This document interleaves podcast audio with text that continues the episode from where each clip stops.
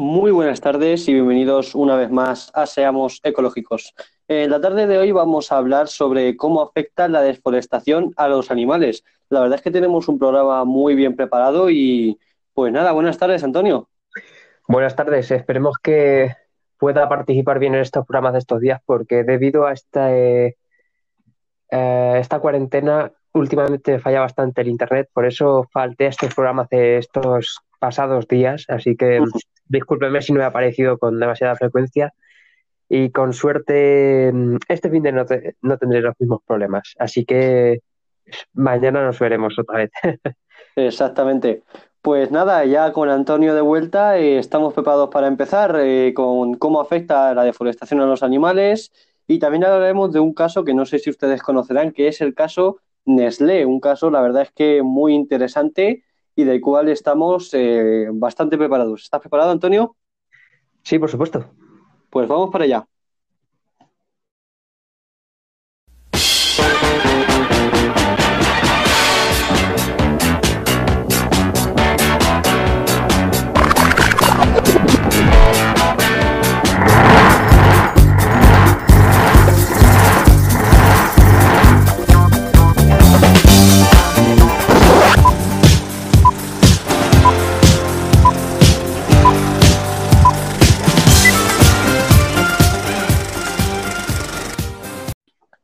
Bueno, pues ya estamos aquí otra tarde de sábado y bueno, hoy la verdad es que tenemos un tema bastante interesante y en esta primera tarde vamos a, bueno, en esta primera parte, perdón, eh, vamos a tocar eh, dos aspectos como los bosques más deforestados y las hectáreas perdidas en todo esto de las deforestaciones y también las principales empresas eh, culpables de todo esto. Antonio, ¿qué, ¿qué hay que decir de todo esto? Bueno, primero comenzaremos por dar una visión real de lo que está pasando. Para el año 2014 eh, se realizó una promesa, por así decir. Eh, ¿Una qué, perdona? Una promesa. Ajá, sí, vale.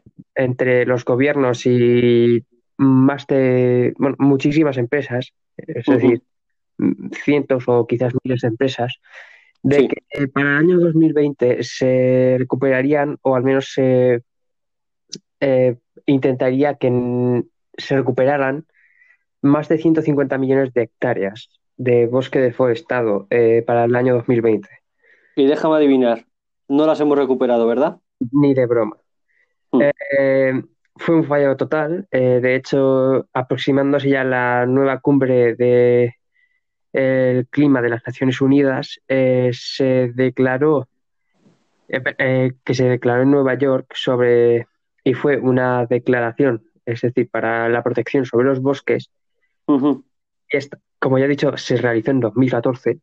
Eh, dijo que la tasa de pérdida de bosques para el año 2019, es decir, el año pasado, ya de un 43% mayor a lo que era cuando se estableció este, este acuerdo, esta promesa, entre comillas. Y teniendo ya a las puertas esta eh, cumbre de las Naciones Unidas, estaba clarísimo que el objetivo que habían planteado las empresas y los gobiernos no estaba ni siquiera cerca de lograrse.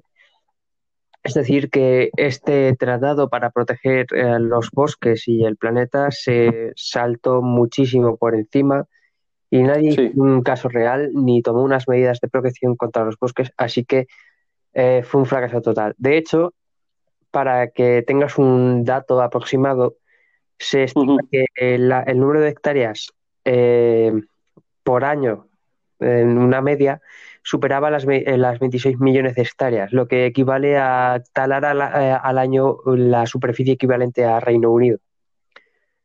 Madre mía. Sí, lo cierto es que yo he estado en Reino Unido, es bastante grande. imagínate que sí. Años, Reino Unido, sí. Imagínate que todos los años desaparece una superficie equivalente a lo que es Reino Unido en árboles. Pues actualmente es lo que está pasando. Luego, eh, como lista de los países más afectados por la deforestación, eh, tengo aquí una lista de los 10 países que más eh, han sufrido. Encabezando la lista y por una cantidad. Antonio, un momento, ¿podrías repetir eso? ¿Podrías repetir eso? Se te ha cortado y no se te ha escuchado. Sí, sí, sí. Disculpa, Se te ha cortado. como ya he, me- he mencionado anteriormente, mi es falla. Eh, bueno, eh, ¿se me escucha? Sí, se te escucha muy bien, Antonio. Continúa. Eso, mencionando lo- una lista de los 10 países que más han sufrido la deforestación y comenzando por uno que sin duda eh, tiene una ventaja abrumadora sobre el resto en niveles de pérdida de bosque, es Brasil. Enca-. Encabeza la lista con la abrumadora cantidad de 1.347.132 hectáreas de bosque perdidas. Esto en el año 2000. Yo- Madre mía. Se dice rápido, ¿eh? Me está dando algo de fallos el programa. Esperemos que se solucione rápido. Bueno, Esperemos sí. bueno, eh, siguiéndole, aunque con bastantes menos hectáreas, eh, tenemos a la República del Congo con 481.248 hectáreas, seguido de Indonesia Sí. por 339.888 hectáreas. Está, después le sigue Colombia, 176.977 hectáreas. Luego Bolivia con 154.478. Malasia, Sí, sí. 144.571. Perú con 140.185. Madagascar con eh, 94.785. Papúa Nueva Guinea con 77.266. Y la última, pero sigue estando dentro del top 10 en más deforestadas, Camerún con Ujú. 57.935. Obviamente, eh, aquí he de resaltar que Brasil supera tantísimo al resto de países porque se encuentra la superficie de Brasil abarca lo que es el Amazonas. Entonces, Claro, y debido a los incendios, ¿verdad? Han perdido un montón. sí, y más adelante mencionaré algo muy interesante, muy interesante sobre todos estos incendios que eh, cabe destacar, ¿no es cierto? Bueno, Sí. También tengo aquí ciertos datos sobre el Forest 500, Forest 500, perdón, hay que pronunciar bien, que menciona las 250 compañías con ingresos de superiores a 4.500 millones de dólares que Sí. están actuando, por así decir, de la manera más eh, buena, entre comillas, contra este cambio climático. Son un pequeño número de actores eh, en todo el mundo que están aplicando políticas para la protección de los bosques tropicales.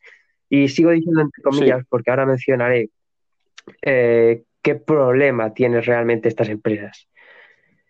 Para comenzar, la mayoría de estas empresas son de Estados Unidos y de Europa.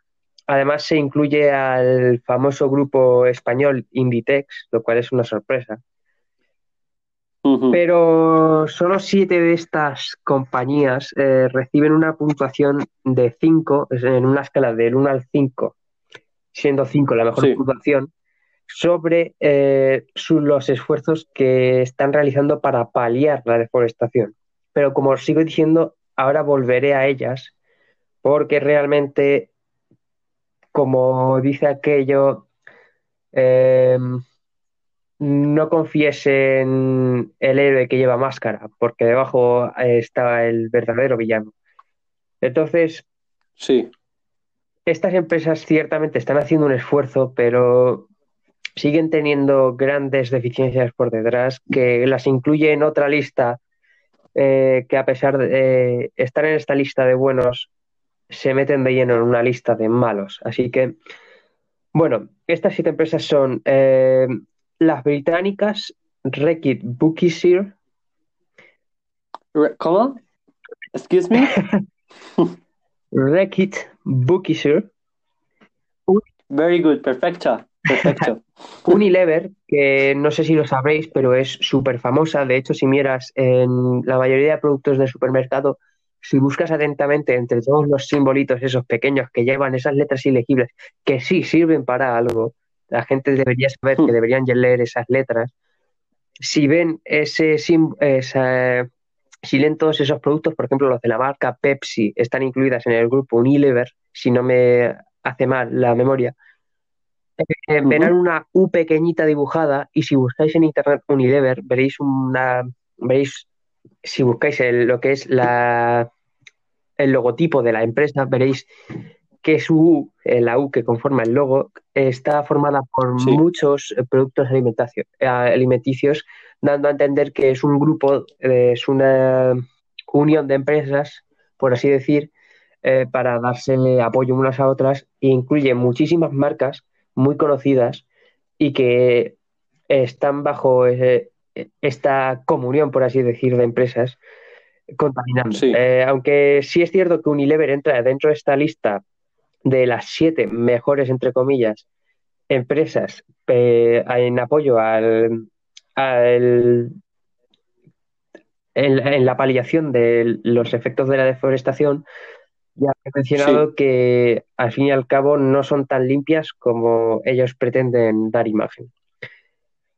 Eh, esto como dato curioso porque Unilever sí que es una empresa que si os fijáis, eh, tanto tú como yo o como cualquiera de nuestros oyentes, si vais al supermercado y compráis cualquier producto de lo más común y vais revisando las bolsas, probablemente encontréis el símbolo en más de uno de ellos. Eh, porque es una empresa que es británica y por supuesto tiene distribución en toda Europa. El banco HSPC es un banco público. Eh, yo, de hecho, que estuve allí una temporada, he visto ese banco varias veces en varios lados. Es bastante importante. ¿Cómo es el banco HBC? HSPC. Vale, vale. Y también la empresa Danone. Danone, por supuesto.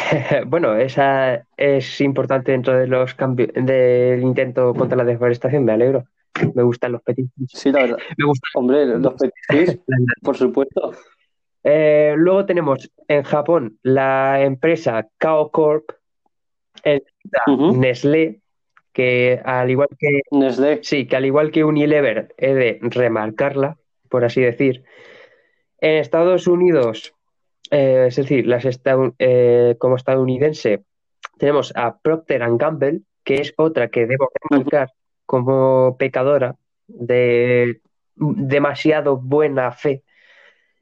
Y que esta empresa es un poco traviesilla, ¿no? Pecadora de la pradera. Sí, todas estas que he remarcado un poco, por así decir, es porque tienen su papel importante en saber mentir muy bien. Y bueno. Claro, porque bueno, ahora vamos a hablar del caso Nestlé, que Nestlé es un arma de doble filo, ¿eh? Sí, sí, sí. Pues estas empresas no se quedan lejos. Bueno, entonces, volviendo a esto, esta es la lista de las siete que al menos hacen un esfuerzo por intentar paliar la deforestación teórico, pero lo cierto es que es imposible que para el 2020, es decir, para este año, porque ya hemos llegado a la fecha límite, se llegara a, una deforestación cero si solo actuaban este, estas siete marcas, empresas o, comunión, como he dicho antes, de, otras marcas que, han que se han juntado para conseguir un poder eh, representativo, por así decir.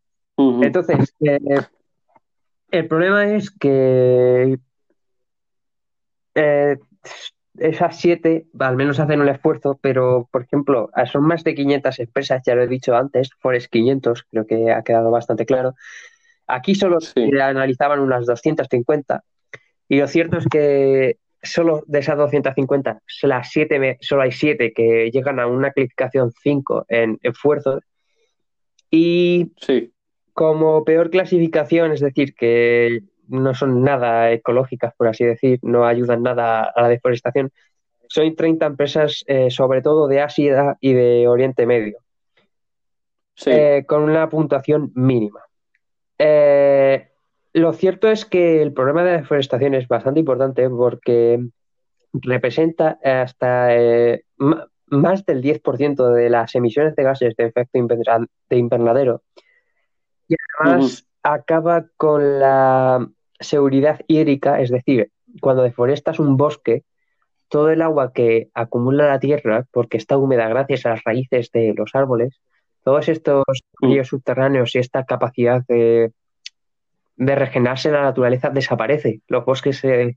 Entonces, la deforestación implica que esa seguridad hídrica para poblaciones de personas o de animales o de otros seres desaparezca, porque ya no tienes la seguridad de que por ahí va a seguir habiendo agua, porque los árboles son grandes protectores de lo que es el agua, lo que es la tierra.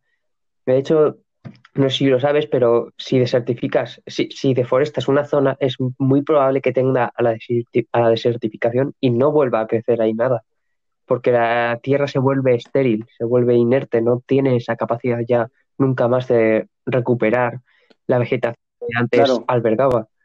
Entonces, Hace unas semanas hablábamos de todo esto del- de la falta de agua en países y todo esto.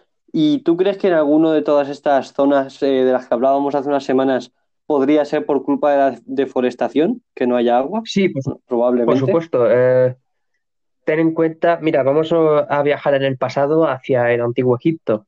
¿Qué pasó en Egipto? Sí. Egipto era una zona súper rica porque el Nilo tenía un montón de agua, el cauce del Nilo permitía el, el crecimiento de muchísimas eh, palmeras, de vegetación, de cultivos. Hubo una Sí. época de sequía, el Nilo dejó de fluir durante años y toda esta vegetación murió. Eh, igual que murió con ella, en el Nilo se generaban, con las crecidas y las bajadas, y las bajadas se, se generaba un limo, que es la palabra exacta, limo, que era muy rico en Sí. nutrientes para todas estas vegetaciones. Al secarse, eh, todos estos nutrientes que permitían a las plantas vivir y todo el agua que llevaba se desaparecieron y eso llevó al imperio egipcio a una crisis enorme. Eso fue lo que una de las causas que provocaron su desaparición y que hoy está en nuestros museos, sobre todo en el británico, porque se pusieron a robar como cosacos. Bueno, fuera de tema, Claro. eso está fuera de tema, pero es un ejemplo bastante válido de decir para, para que la gente sepa lo que nos podría llegar a pasar o lo que le está pasando a las Sí, por culpa de esa falta de agua.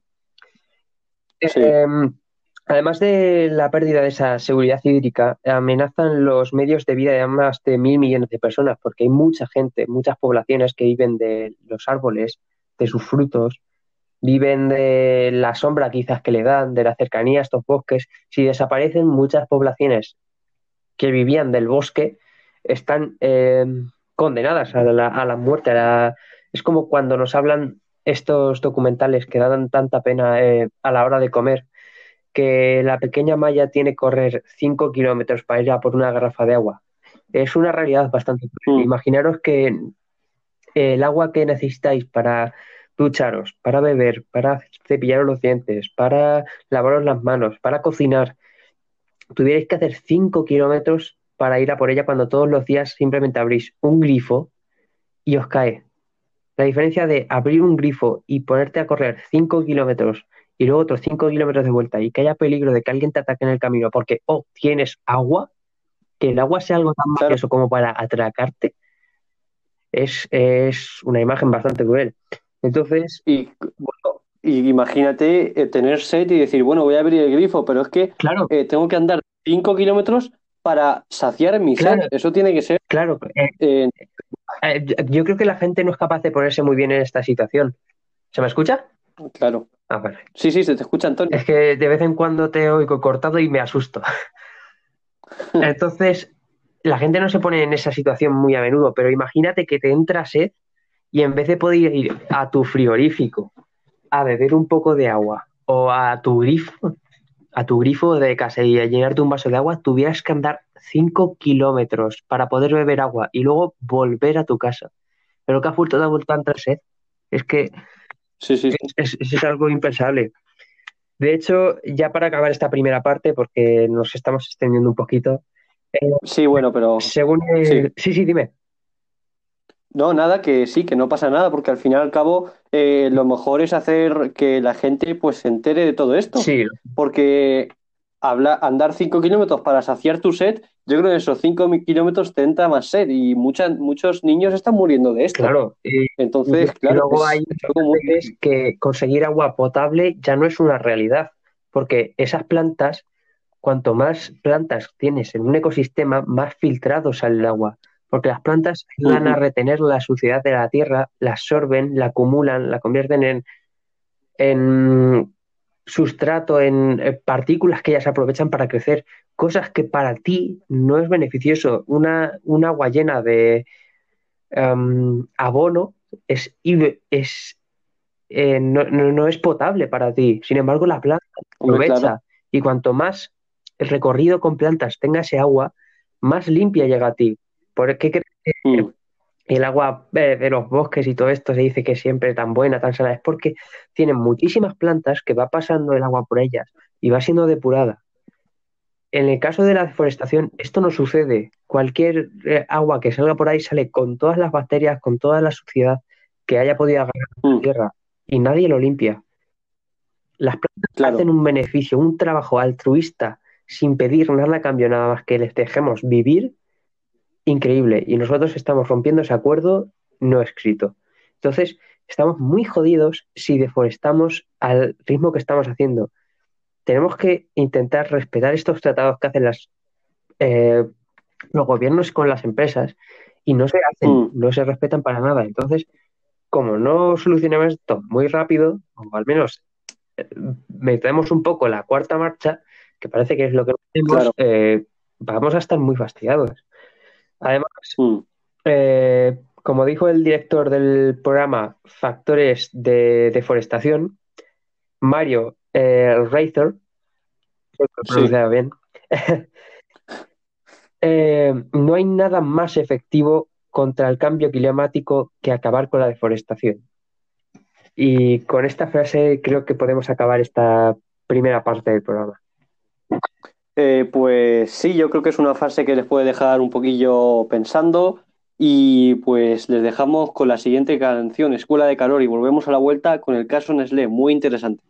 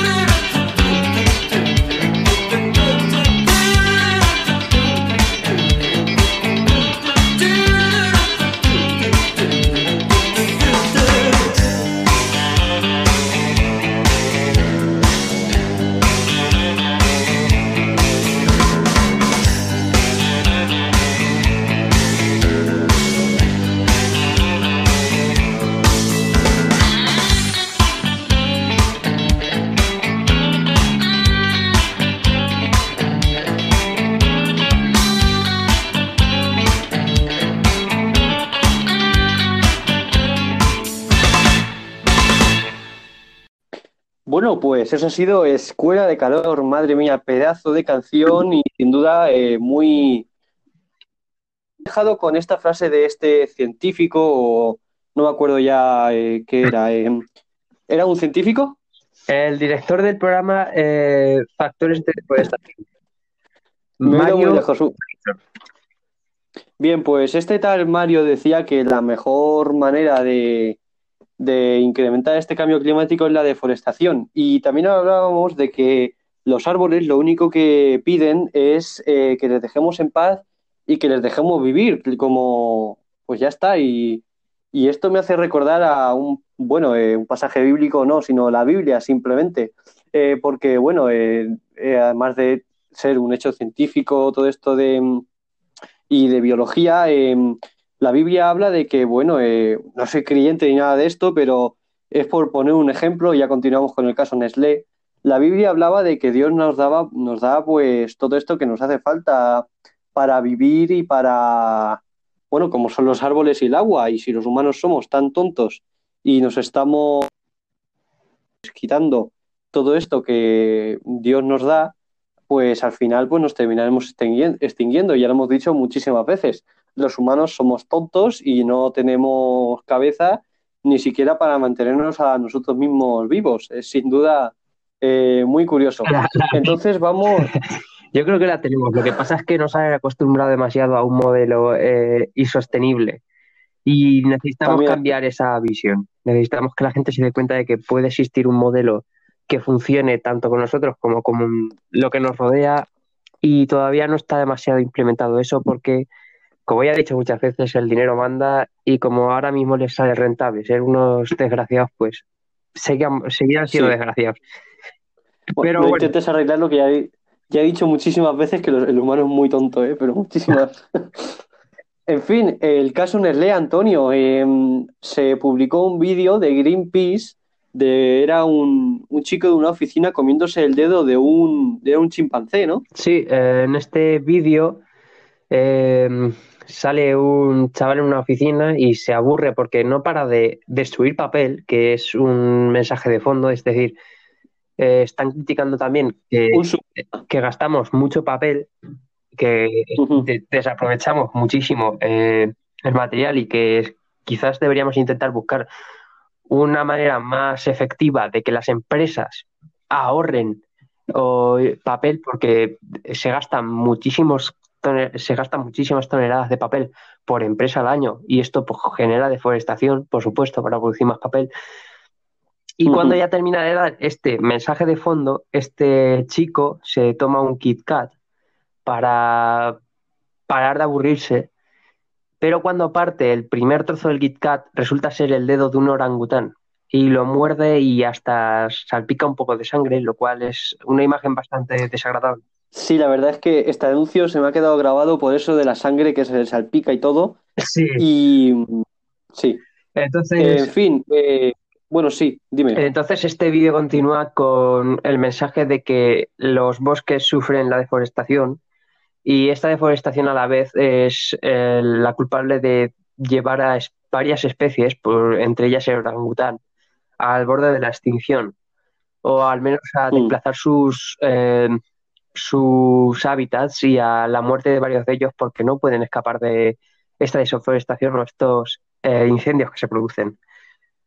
Bueno, eh, centrándonos ya de- en el caso Nestlé, eh, resulta que para el año 2010 grandes empresas como Nestlé, ya no ellas directamente, sino grandes empresas de productora de palma, de aceite de palma, eh, De- estaban destruyendo los bosques eh, a posta, obviamente, para producir sus propias cosechas de aceite de palma, ya que no les interesaba el bosque que allí estaba antes que ellos.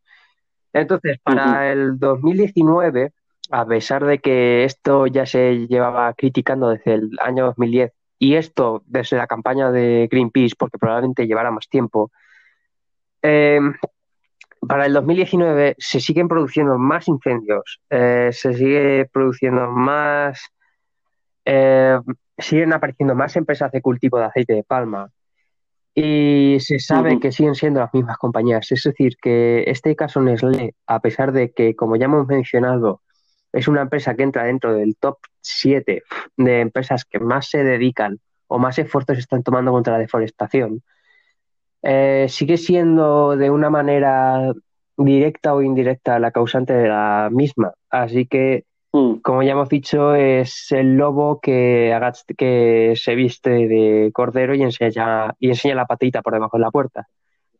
claro. Eh, y aunque lo están negando, porque todas estas compañías siguen negándolo una y otra vez, eh, se tienen imágenes satélite y se tiene verificación en los campos que señala directamente hacia ellas. Eh, Indonesia está literalmente ardiendo. Los bosques de Indonesia están ardiendo y es por la obtención de este aceite de palma. Y no es solo por alimentos, porque desde cosméticos hasta detergentes, pasando por toda la cama media, etcétera, usan este tipo de aceite. Es decir, que miles de empresas están actuando en apoyo a estas eh, productoras de aceite de palma, permitiéndoles destruir los Sí. bosques por- porque reciben financiación, obviamente, porque ellos, estas empresas siguen comprándole el aceite de palma y de esta manera están destruyendo estos bosques porque están produciendo eh, incendios, porque ya no es eh, cortar la madera para producir algo útil, es que están literalmente quemando hectáreas enteras de bosque para crear sus cultivos de palma. Mm. Marcas como... Y- Sí, sí, dime. Eh, que ah, eh, ahora, ahora hablas tú de las marcas. Volviendo a todo esto del caso de Nestlé, también no sé si lo sabías, Hmm. hay un... Nestlé intentó tapar todo esto de una manera impresionante, intentó que todo esto no se viese y tal. Y entonces en una reunión de, de accionistas de Nestlé, Sí. un montón de, de gente vestida de orangután eh, fue con carteles de Nestlé, deja a los or- orangutanes y darles un descanso, y empezaron a manifestarse en frente de esta reunión de accionistas. Después de esto, eh, YouTube eliminó el vídeo del cual hemos hablado, el de KitKat, y entonces un montón de gente volvió a resubirlo. Y Nestlé, pues, aunque parezca que no, sigue teniendo batallas por este tema, Sí, es y yo creo sí, sí, es que eh, como ya he dicho, estamos a 2020, han pasado 10 años y aunque siguen negándolo y siguen siendo una de las que más esfuerzos teóricamente ponen contra la deforestación, siguen contratando a todas estas empresas que deforestan más que ninguna otra. Entonces, sí, es como... eh, no sé si has visto la película del Lorax, que en una de las escenas... por supuesto, Sí, por supuesto. Eh, es un poco malilla, pero habla bastante bien de la situación que tenemos hoy en día. Entonces, La verdad que sí. en la escena en la que dice- eh, se pone a cantar que tan malo no será, porque le da caridad a alguien y ese alguien era su padre. Así que es como decía aquello, yo finjo que soy bueno, pero en realidad estoy haciendo algo que realmente me da beneficios. Yo doy buena imagen porque- como marca, pero en realidad Sí. no le estoy haciendo bien nada más que a mí mismo y, y los beneficios pues son para mí mismo, porque al fin y al cabo, aunque esté haciendo el teórico bien por un lado, resulta que no lo está haciendo por eh, Sí. todos los demás. Ent- Entonces, porque es como enseñar, Si no- eh, sí, es como enseñar una, una máscara, como ya he dicho antes, y, eh, y detrás de la máscara hay un monstruo. Entonces, pues sí, no vamos a ni porque si no, si no me olvido, en el Lorax vivían en una ciudad eh, por una cubierta por una cúpula, ¿no? Porque por fuera no había oxígeno respirable, creo. Sí, va, eh, están rodeados por un muro y dentro del muro un tío de cuyo nombre no. O'Hare, O'Hare, oh, mira, mira, qué buena memoria para los dibujos.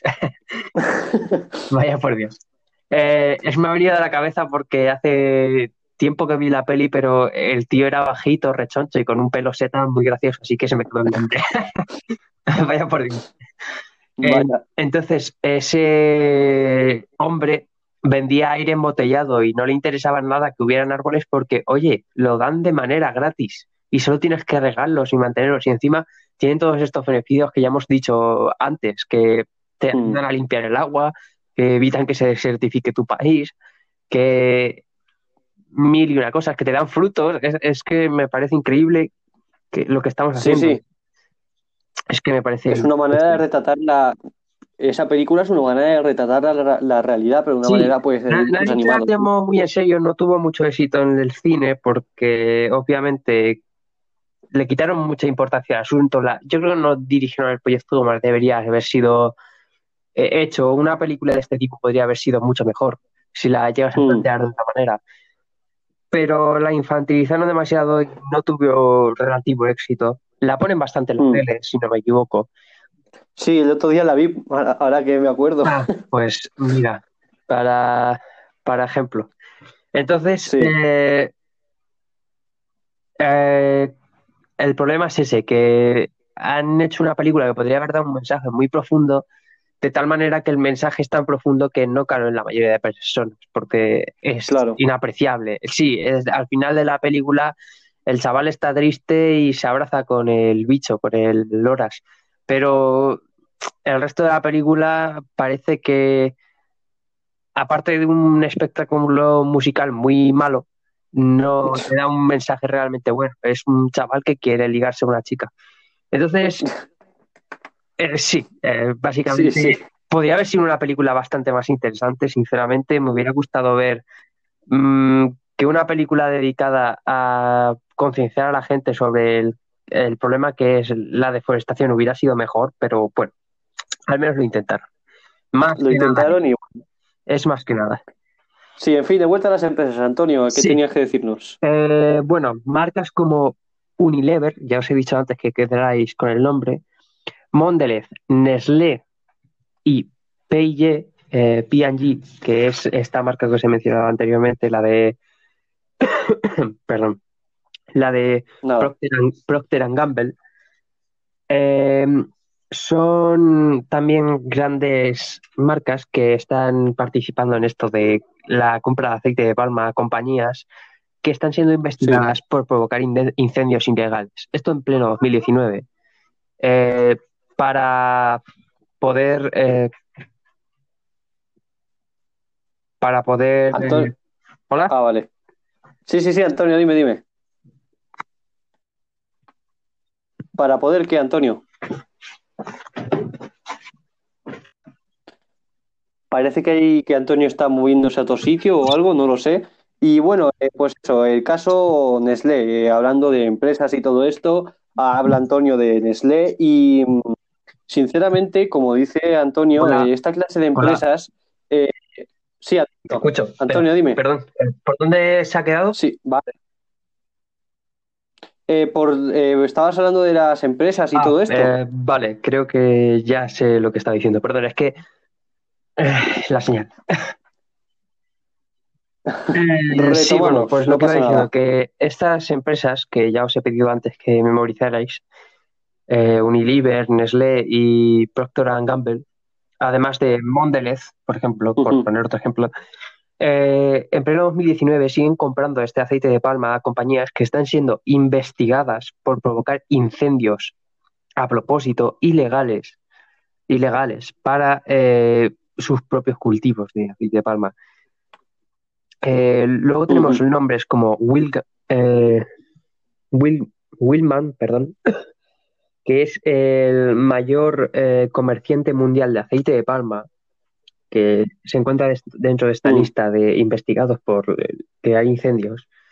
Y además no podemos olvidar que los gobiernos de Indonesia, eh, o más bien el gobierno de Indonesia, no parece hacer nada realmente por acabar con este desastre que es la deforestación de sus propios bosques. Entonces, es un problema grave que está afectando directamente al país, pero sin embargo nadie parece hacer eh, caso del problema en sí. Todo el mundo está como girando la cabeza y aquí no pasa nada. Entonces, Claro. eh, al fin y al cabo, lo que está ocurriendo es que eh, está siendo totalmente desforestada Indonesia para la producción de este aceite de palma para estas marcas, que, que ya os he dicho que busquéis Unilever en muchísimos de los productos que compráis, que veréis que está, que aparece ese nombre en muchísimas marcas, y veréis que, que, Claro. que sale, que sale esa pequeña U que está conformada por un montón de productos y que Nestlé también está involucrado, que Procter y Gamble también. Y todas estas empresas están generando una deforestación enorme. Como ya hemos dicho, de manera indirecta o directa, eso, eso no me importa un 8,80, porque al fin y al cabo ellos son los que están pagando a las eh, productoras de aceite de palma para que deforesten el bosque, así que la culpa al fin y al cabo es suya. Claro. Eh, pues nada, eh, hemos estado hablando ahora del caso Nestlé eh, y por supuesto de todas estas empresas que mm, dicen ser buenas y no tener culpa de todo esto y al final pues están poniendo su granito de arena para que al final pues todo esto la deforestación le, mm, siga avanzando y haga que ellos puedan tener su cultivo y su dinero sin problema ninguno. Eh, como dice Antonio, eh, al final lo que mueve todo esto es la economía. Entonces, pues nada, eh, les dejamos aquí, terminamos esta segunda parte, hablando un poquito del caso Nestlé y todas estas empresas que esconden la mano y, bueno, dicen que no son culpables. Y pues nada, les dejamos con la canción Baker Street, creo que a alguno de ustedes les sonará, un riff de, un riff, bueno, una parte de saxofón muy, muy famosa. Y pues nada, a la vuelta hablaremos del número de especies extintas debido a la deforestación y de los animales muertos debido a este tema. Y pues eso, les vemos a la vuelta. Hasta ahora.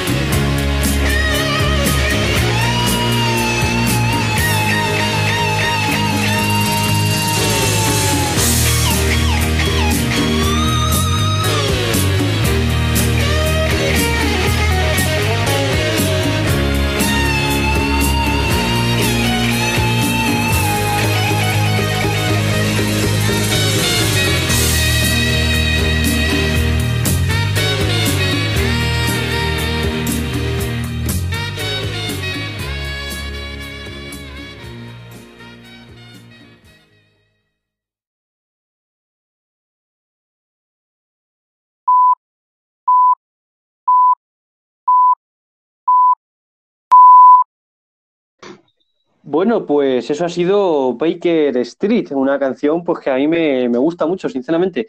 Y pues nada, vamos a proceder con esta tercera y última parte y vamos a hablar un poco del número de especies eh, extintas debido a esta deforestación y también de los animales muertos debido a este tema. Eh, voy a empezar con todo esto de, los, de las especies. Eh, que bueno, ya sea directamente por la deforestación o por otras cosas, pues han terminado eh, desapareciendo. Lo primero, la primera de todas es la cebra de las llanuras, eh, que bueno, esta cebra es original, bueno, era, era original de Sudáfrica y contaba con una peculiaridad y es que la diferenciaba, bueno, que la diferenciaba de otras cebras y es que solo presentaba rayas en la parte frontal de su cuerpo. pongamos cara, todo esto y fue muy perseguida por los colonos holandeses, porque bueno, al ser una cebra no tan conocida, eh, pues la gente, por supuesto, quería piel y mira, pues mm, al fin y al cabo, por lo que se suelen matar muchos animales, porque tienen productos que al fin y al cabo, pues nos, nos ciegan a todos. ¿Cuánto Eh, daño ha hecho la moda? Vaya que sí, vaya que sí. Porque, bueno, esto lo hemos hablado otras veces, porque yo creo que a la gente le gusta mucho decir, mira, estas botas de piel de serpiente, serpiente de verdad, ¿sabes? Ahora yo, mira, ahora mi, mi- mis, mis cuyons, ¿sabes? Madre mía. Que he conseguido una piel de serpiente de verdad. Llevo un animal muerto encima. Genial. Wow. Que, mírame, y claro, eso es signo de dinero, ¿sabes? Volvemos a la Edad Media. No, ves.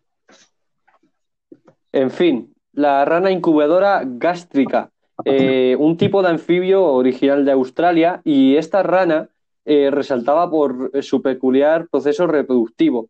Eh, es decir, la hembra se tragaba los huevos, el fertilizados, y los mantenía en su interior durante el proceso de incubación. Eh, bastante curioso esto. La Y durante naturaleza me sorprende a veces. La verdad es que sí, ¿eh?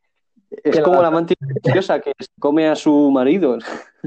bueno, pero esa lo hace por proteínas. Es en plan, mira, mira a mi marido que me da proteínas. Mm. Pobrecillo. Eh, durante estas semanas su estómago crecía en, crecía en gran medida, por supuesto. Y finalmente por su, joder, eh, por su boca salían las crías ya completamente formadas. Madre mía. Puedo imaginar a esta rana lo que se estaba haciendo por dentro de esa rana. Me cago en. Ah, aquí vendría muy bien la canción de Es un ciclo sin fin de eh, el rey, del Rey León. En fin, em, supongo que conocerás al gran tigre de Tasmania, por supuesto. Sí, claro. Eh, bueno, este es originario de Australia y de Nueva Guinea. Y si- bueno, eh, no he podido encontrar mucha información sobre esto, ya que no se posee mucha, eh, pero algunos expertos dicen que se trataba de una especie eh, pariente del demonio de Tasmania, ya en- extinto también, y que este tigre de Tasmania se extinguió alrededor de la década de los 60. Eh, bueno, no se conoce mucho de este tigre, pero bueno. Luego está el bucardo, ¿eh? Un, eh, fue una super, eh, subespecies del íbice español. Luego publicaremos una foto. Cuernos largos, ¿no? exactamente, y la verdad es que tiene un porte pues, muy impresionante, sin duda, muy bonito. Eh, se encontraba en los Pirineos y no se conoce cuál fue la causa que hizo que la despoblación bajara en gran medida, Eh, pero es uno de los animales extintos recientemente.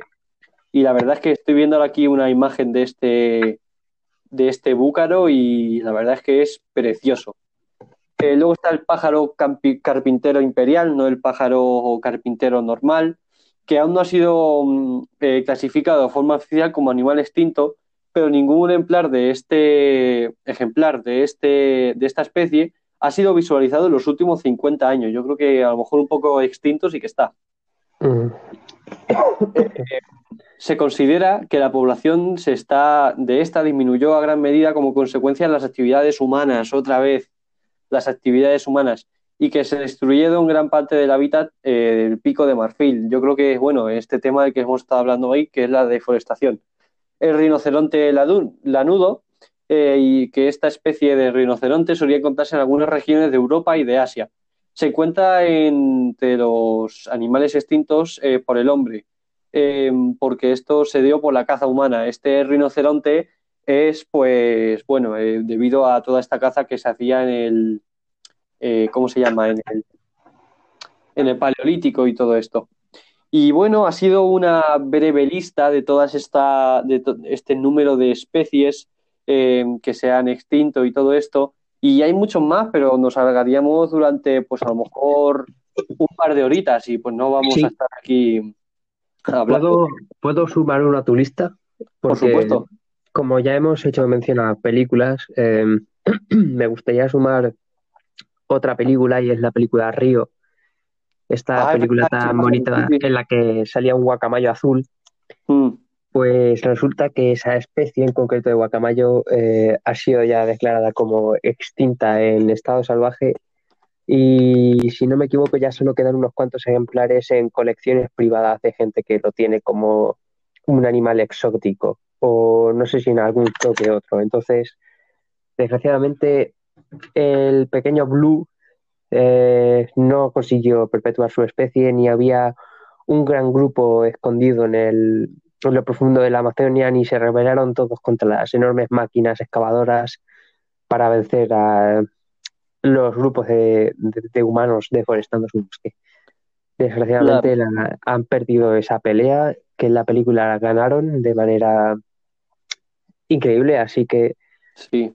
es una desgracia, pero se añaden a la lista de animales extintos por culpa de la deforestación y de la mano del hombre. La y esto verdad ha es que sido hace relativamente poco, lo cierto. Sí, la verdad es que esta noticia me despierta algo de pena, tío. Eh, Sí. porque eh, un pájaro tan bonito y que se haya extinguido es una gran pena, porque bueno, es que yo- lo vemos tan monos en las películas y todo esto, y dices, ¿cómo puede ser el humano tan tonto como para pa- cargarse una cosa tan bonita? Sí, Eh, en fin, eh, pues nada, una gran pena. Igual que todos los demás animales. Eh, y bueno, ahora vamos con los animales muertos debido a la deforestación. Eh, que hay un montón de datos, eh, a ver si los encuentro antes de que... Vale, sí. Em, hay pues un montón. Según los, dat- los datos, en la última década de la tala de árboles, hay afectados de anfibios entre 190 198 y 490 especies de anfibios afectados por todo esto la tala de, árbol, de árboles. Eh, luego, Eh, eh, lo es que, uf, es que piénsalo, son casi 500 eh, diferentes especies de, de anfibios. O sea, sí, sí, es que parece se que no nos dice- ponemos en dice- situación a veces, pero imagínate que el humano lo pudieras dividir en subespecies, por así decir, por, por ciertos rasgos genéticos o tal, aunque somos una especie bastante homogénea debido a que viajamos por todo el mundo y nos mezclamos entre nosotros sin parar. O sea que por eso somos una especie que sigue pudiendo juntarse, eh, se hace el lugar que seas. No es como otras especies que se han ido separando, se han ido mezclando entre ellas en diferentes zonas y al final sus diferencias han sido tan grandes que no les permitirían crear un ejemplar em, fértil, como es el caso de los burros, no. Em, sí, el descendente de una yegua y un y un burro, o algo así era. Te iba a decir, te iba a decir un borrico. Puede ser, no, No, no. no estoy seguro ya de cuál era el nombre, pero imaginar que a nosotros nos pasara ese caso, que nuestra especie se hubiera dividido tanto que lo pudieras dividir en, en miles de grupos y que 500 de esos grupos humanos eh, estuvieran en peligro de extinción simplemente porque han ido destruyendo sus ciudades, sus bosques o sus pueblos. Imagínate que alguien viniera y empezara a que- destruir tu pueblo y tu ciudad, así porque sí. Como he dicho, eh, es algo, estas cifras es algo que se dice muy rápidamente. Pues nada, 490 especies, ya lo he dicho. Pero es que parémonos a pensar y pensemos, como dices, lo que son 490 especies. Mm. Es, es algo impresionante. Y luego hay entre 215 y 253 tipos de ave Otras que que también... Claro, Perdón, sí, sí, Eh, sí. Eh, en fin, eh, entre 51 y 131 clases de mamíferos. Y entre, entre todas ellas ha habido un aumento significativo del porcentaje de, de especies en peligro de extinción con, de- con respecto a la, a la década anterior. Es, o sea que esto ha aumentado. Eh, es, y, significativa- y significativamente. O sea que es algo que, mm, aunque parezca que no, va a terminar eh, pues muy mal, porque decías, como decías Antonio, eh, se- todas estas cifras yo las he dicho muy rápido y las he dicho y ya está. Pero es que mm, al final esto es algo muy triste, ¿no? Sí, es que ten en cuenta que el, el total suma más de 500 especies en peligro de extinción. Sí. por, eh, gran parte de la culpa la tiene la, la red de masa forestal del planeta que ha sido talada. Y, y sinceramente, es que volvemos a decirlo, que imagínate 500 especies diferentes de seres humanos o, o más, porque ya hemos dicho que de anfibios pueden ser solo hasta, 40, hasta 490, es decir, que ya cumplen casi el cupo de las 500, ve, están entre Sí. alrededor de unas 1000. Imagínate más de 1000 clases diferentes de humanos que estuvieran siendo asfixiados hasta la, hasta la extinción por culpa de otro bicho ajeno a él que, que no, han, no han hecho Sí. nada. Es como llamamos a nuestra justicia. Asfixiados, Eh, o nosotros- asfixiados o matados y de Sí, todo, ¿sabes? O sea, Aquí me gusta el tema de la justicia. Nosotros, nuestra justicia dice que si no hemos hecho nada, debemos castigar a alguien que haya hecho algo. Es decir, yo soy una buena persona, no hago nada y de repente alguien me roba o tal, tengo derecho a pedir que le castiguen por ese acto. Sin embargo, nosotros, ¿quién nos castiga por hacer estos actos que estamos haciendo a, a- a los demás seres vivos del planeta? Eh, pues te digo una cosa, Antonio. Al final, eh, yo creo que la pro- eh, la el propio planeta Tierra nos terminará castigando. Sí, ese es el problema. Fue que aquí el juez y el que va a dictar sentencia va a ser algo o alguien que no vamos a poder parar nosotros solos. Claro, no, O sea no que- vamos a poder hablar con esa, con ese X, ¿sabes? Entonces Y, y la sentencia va a ser más dura de lo que podamos soportar. Pero, Eh, pero no lo vamos a ver ganar nosotros mismos, hay que decir. Hombre, claro, será culpa de otra persona, por supuesto. Dicen, bueno, eh, dicen que una persona que eh, dicen que los adolescentes siempre tienden a tirar balones, balones fuera.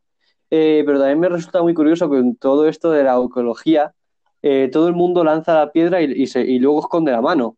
Y todo el mundo echa balones fuera. No es culpa mía, no es culpa mía. Eh, ya se hará algo, ¿sabes? Entonces, claro, nos terminarán castigando de alguna manera. Espero no estar. Uy, vaya gallo. espero, no estar, espero no estar vivo para eso, pero al final, pues nos terminarán haciendo, pues eso, un castigo por todo esto. Pero bueno, no sé si lo has escuchado. La semana pasada estaba hablando con Cámbiate al Verde de todo esto. Y le pregunté, ¿tú crees que si tú crees que hay solución a todo esto del cambio climático? Y él me dijo, hombre, si no lo hubiese no estaríamos aquí. Entonces, eh, claro, eh, a lo que digo, que mm, si habiendo una solución, pues hagámosla, ¿no? Pongamos ya una solución. sí, pues ese es el problema, que no la ponemos. Eh, exactamente, estamos estas pequeñas cuentas, eh, programas de radio como somos nosotros, eh, bueno, de podcast, eh, pero la gente nos escucha, pero no, es como, bueno, un programa más o el blog de Cámbiate al Verde de Germán, pues un blog más para leer y para a lo mejor pasar 15 minutitos distraído de mi día a día. Y al final, pues también hay que hacer algo. Y bueno, esta, si quieres añadir algo más, Antonio, si no nos despedimos ya hasta el programa de mañana. Eh, la única lección que podemos sacar de esto es que nosotros somos el- los que estamos construyendo las vías del tren y el tren va a seguir el Mm. camino que nosotros diseñemos. Nosotros podemos llevarlo a un buen puerto, aunque sea un tren y no un barco, o estrellarlo contra una montaña. Nosotros, Eh, sí, como, como en Regreso al Futuro, ¿no? Que se caerá el tren por esa, por ese precipicio y hasta ahí habremos llegado. exactamente. En fin, pues nada, este ha sido el, el capítulo 17, cómo afecta la deforestación a los animales. Y pues nada, a ustedes decirles que les vemos mañana. Muchas gracias por escucharnos una vez más. Recuerden seguirnos en Instagram, seamos barra baja ecológico barra baja podcast. Y les dejamos con Keep Yourself Alive de Queen.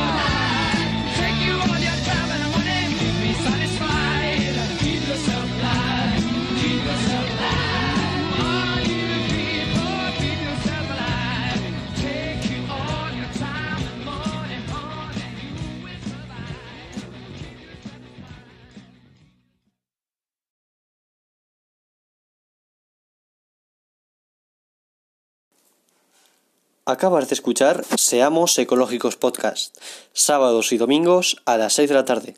Te esperamos.